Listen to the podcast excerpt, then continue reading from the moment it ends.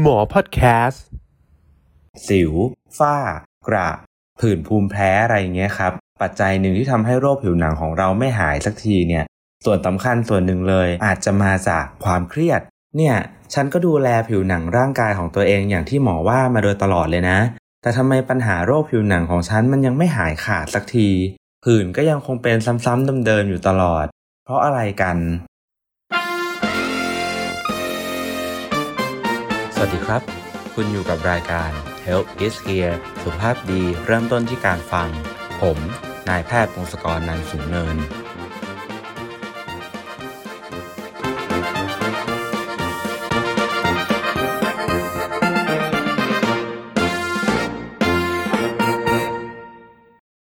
สวัสดีครับ ยินดีต้อนรับคุณผู้ฟังทุกท่านเข้าสู่รายการ Health is HEAR สุขภาพดีเริ่มต้นที่การฟัง episode ที่ 23 ครับ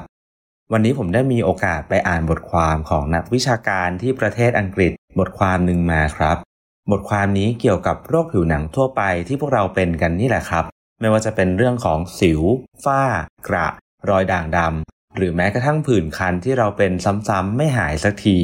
ซึ่งนักวิชาการเนี่ยเขาก็บอกว่าปัจจัยหนึ่งที่ทำให้โรคผิวหนังของเราไม่หายสักทีเนี่ย ส่วนสำคัญส่วนหนึ่งเลยอาจจะมาจากความเครียด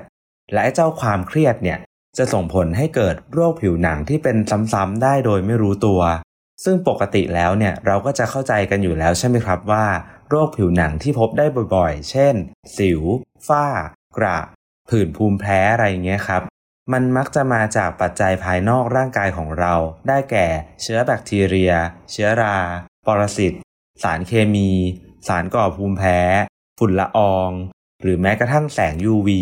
หรืออากาศที่ชื้นมากๆ ก็ทำให้เกิดโรคผิวหนังได้ พอเราเข้าใจแบบนั้นเนี่ยเราก็จะพยายามที่จะไปรักษาหรือป้องกันปัจจัยภายนอกเหล่านั้นไว้ เพื่อไม่ให้มันมาทำให้เกิดโรคผิวหนังในตัวเราได้ เช่น เราก็จะอาบน้ำเพื่อชำระล้างสิ่งสกปรกในร่างกาย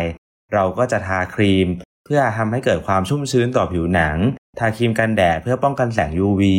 หรือการหลีกเลี่ยงสารที่เชื่อว่าจะทำให้เรามีอาการผื่นภูมิแพ้กำเริบได้ วิธีเหล่านี้เนี่ยผมก็บอกได้เลยนะครับว่า เป็นวิธีที่ถูกต้องแล้วครับ คุณทำถูกต้องแล้ว แต่ว่ามันเป็นวิธีที่ป้องกันปัจจัยภายนอกทั้งหมด บางคนก็อาจจะเจอปัญหาแบบเดียวกับผมไหมครับว่า เนี่ยฉันก็ดูแลผิวหนังร่างกายของตัวเองอย่างที่หมอว่ามาโดยตลอดเลยนะ แต่ทำไมปัญหาโรคผิวหนังของฉันมันยังไม่หายขาดสักที เช่น ทำไมฉันยังมีสิวขึ้นมาที่หน้าตลอดเวลา ทั้งทั้งที่ฉันก็ใส่ใจดูแลผิวหน้ามากขึ้นแล้ว หรืออย่างน้อยๆ เนี่ย อัตราการเกิดสิวมันก็ควรจะลดลงบ้างใช่ปะ หรือบางคนที่เป็นผื่นคันตามมือตามตัวเนี่ย ถ้าเราหลีกเลี่ยงปัจจัยกระตุ้น แล้วซื้อยาแก้แพ้หรือยาเตียรอยมาทา มันก็ควรจะค่อยๆดีขึ้น แล้วก็หายไปใช่ไหมครับ แต่กลับกลายเป็นว่า เฮ้ยมันไม่หายไปอะ สิวก็ยังคงเห่อขึ้นมาอยู่นั่นแหละ ผื่นก็ยังคงเป็นซ้ำๆเดิมๆอยู่ตลอด เพราะอะไรกัน ซึ่งตรงจุดนี้เนี่ยครับ ถ้าเราไปหาข้อมูลเพิ่มเติมเกี่ยวกับสาเหตุที่ทำให้เกิดโรคผิวหนังเนี่ยเราก็จะพบว่า อ๋อ นอกจากปัจจัยภายนอกเนี่ย มันก็ยังมีเรื่องของปัจจัยภายในด้วยไง ที่ทำให้โรคผิวหนังของเราหายยากกว่าคนอื่น ซึ่งปัจจัยภายในหรือปัจจัยส่วนบุคคลที่ผมกำลังพูดถึงเนี่ย ก็อย่างเช่นพวก เพศ อายุ กรรมพันธุ์ DNA โรคประจำตัวที่เป็นอยู่ รวมไปถึงปริมาณฮอร์โมนในร่างกาย และเรื่องของอารมณ์ความเครียด ซึ่งจากที่ผมกล่าวมาทั้งหมดเนี่ยไอปัจจัยภายในเนี่ยทุกคนก็จะคิดเหมือนผมใช่ไหมครับว่า แล้วเราสามารถเปลี่ยนปัจจัยภายในของเราได้หรอ เช่น เรื่องอายุกรรมพันธุ์เนี่ยเราก็เปลี่ยนไม่ได้อยู่แล้วปะแล้วเราก็ต้องยอมรับมันอะไรอย่างเงี้ยหรอ ซึ่งมันก็จริงครับว่าเราไม่สามารถควบคุมปัจจัยภายในดังที่ผมกล่าวมาได้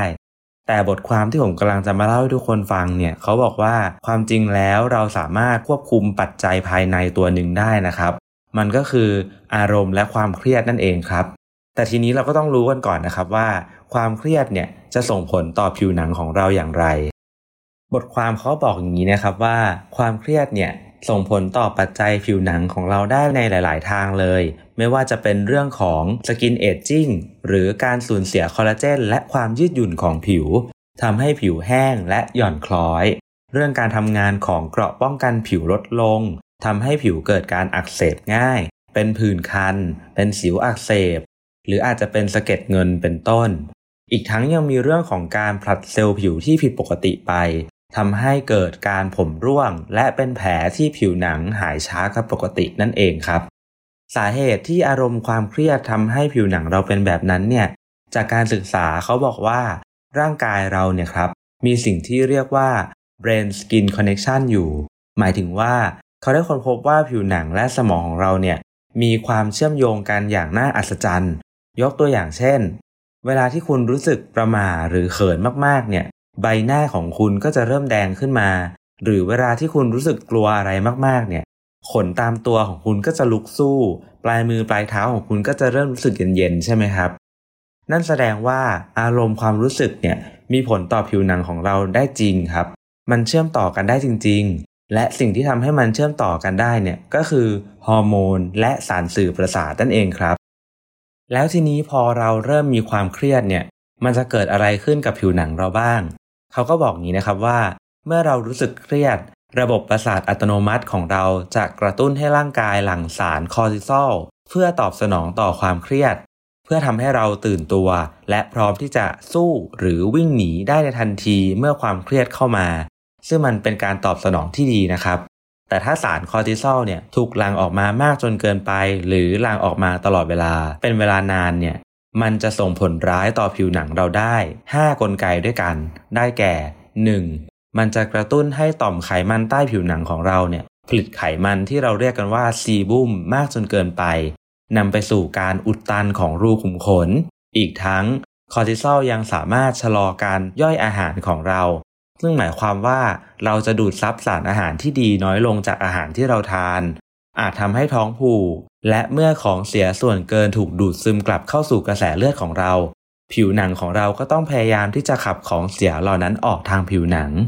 ผลลัพธ์ก็คือเกิดสิวอุดตัน และผิวที่เป็นสิวอักเสบง่ายนั่นเองครับ ข้อ 2. สารคอร์ติซอลจะไปทำลายโปรตีนคอลลาเจน และอีลาสตินใต้ผิวหนังของเราได้โดยตรง ซึ่งเป็นโปรตีนที่ทำให้ผิวหนังของเราดูอ่อนเยาว์อวบอิ่ม เรียบเนียน และแข็งแรง จึงมีส่วนทำให้เกิดริ้วรอยและรอยเหี่ยวย่นได้ ข้อ 3. ทำให้ความสามารถในการสร้าง barrier หรือเกราะป้องกันเชื้อโรคในผิวหนังของเราเนี่ยลดลงทำให้เกิดโรคผิวหนังอักเสบ ผิวแพ้ง่าย และโรคสะเก็ดเงินได้ครับ ข้อ 4. ทำให้เกิดการไหลเวียนเลือดไปยังผิวหนังลดลง รวมไปถึงการระบายระบบน้ำเหลืองที่บกพร่อง ซึ่งจะส่งผลต่อภูมิคุ้มกันผิวของเราโดยตรง และยังมีส่วนทำให้เกิดการข้างของของเสียตกค้างในชั้นใต้ผิวหนัง ผลก็คือการเกิดรอยค้ำใต้ตา หรืออาการบวมตามตัวเป็นต้น และข้อ 5ทำให้ความสามารถในการกักเก็บน้ำของผิวหนังเราลดลง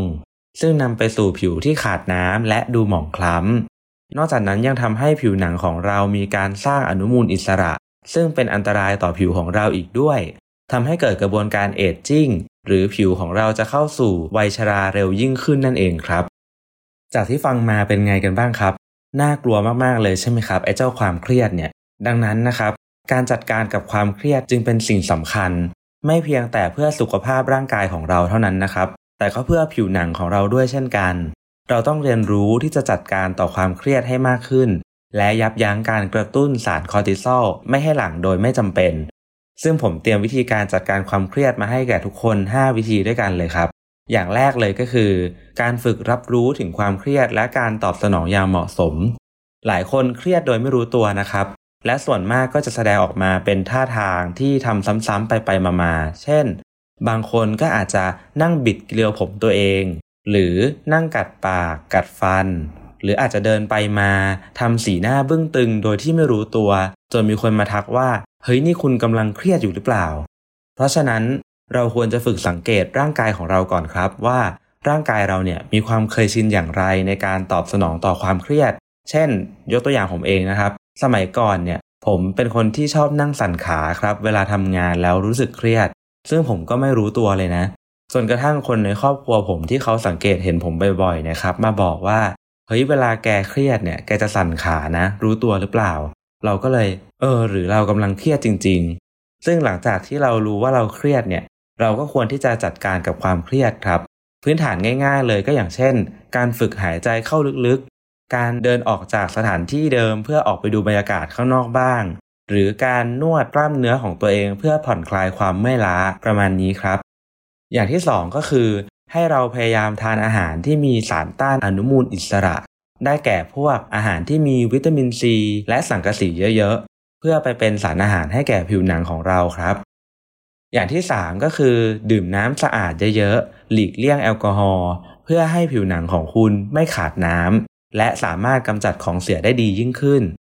อย่างที่ 4 ก็คือ คุณควรกินอาหารที่อุดมไปด้วยโปรไบโอติก เช่น กระหล่ำปีดอง กิมจิ รวมไปถึงสมุนไพรพวก chamomile โสม แปะก๊วย biloba ลาเวนเดอร์ lemon balmแดนดิไลออน เหล่านี้จะช่วยให้คุณได้รับแบคทีเรียที่มีประโยชน์ในปริมาณที่ดีต่อสุขภาพ มีประโยชน์ด้านการบรรเทาความเครียด และสนับสนุนร่างกายของคุณ เพื่อลดการหลั่งสารคอร์ติซอลลงได้ครับ ข้อสุดท้ายข้อ 5 ครับ คือการนอนหลับอย่างมีประสิทธิภาพ และการนอนหลับที่เป็นเวลานานพอก็จะช่วยลดสารคอร์ติซอลลงได้เช่นกันครับ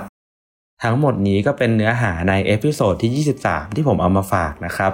ขอบคุณทุกคนที่เข้ามาฟังรายการ Health is Here ของเราครับ ท่านสามารถติดตามผลงานของพวกเราได้ตามช่องทางของหมอพอดแคสต์ Health is Here ผ่านทางเพจ Facebook YouTube Spotify SoundCloud Apple Podcast และ Google Podcast ครับ สำหรับวันนี้ สวัสดีครับ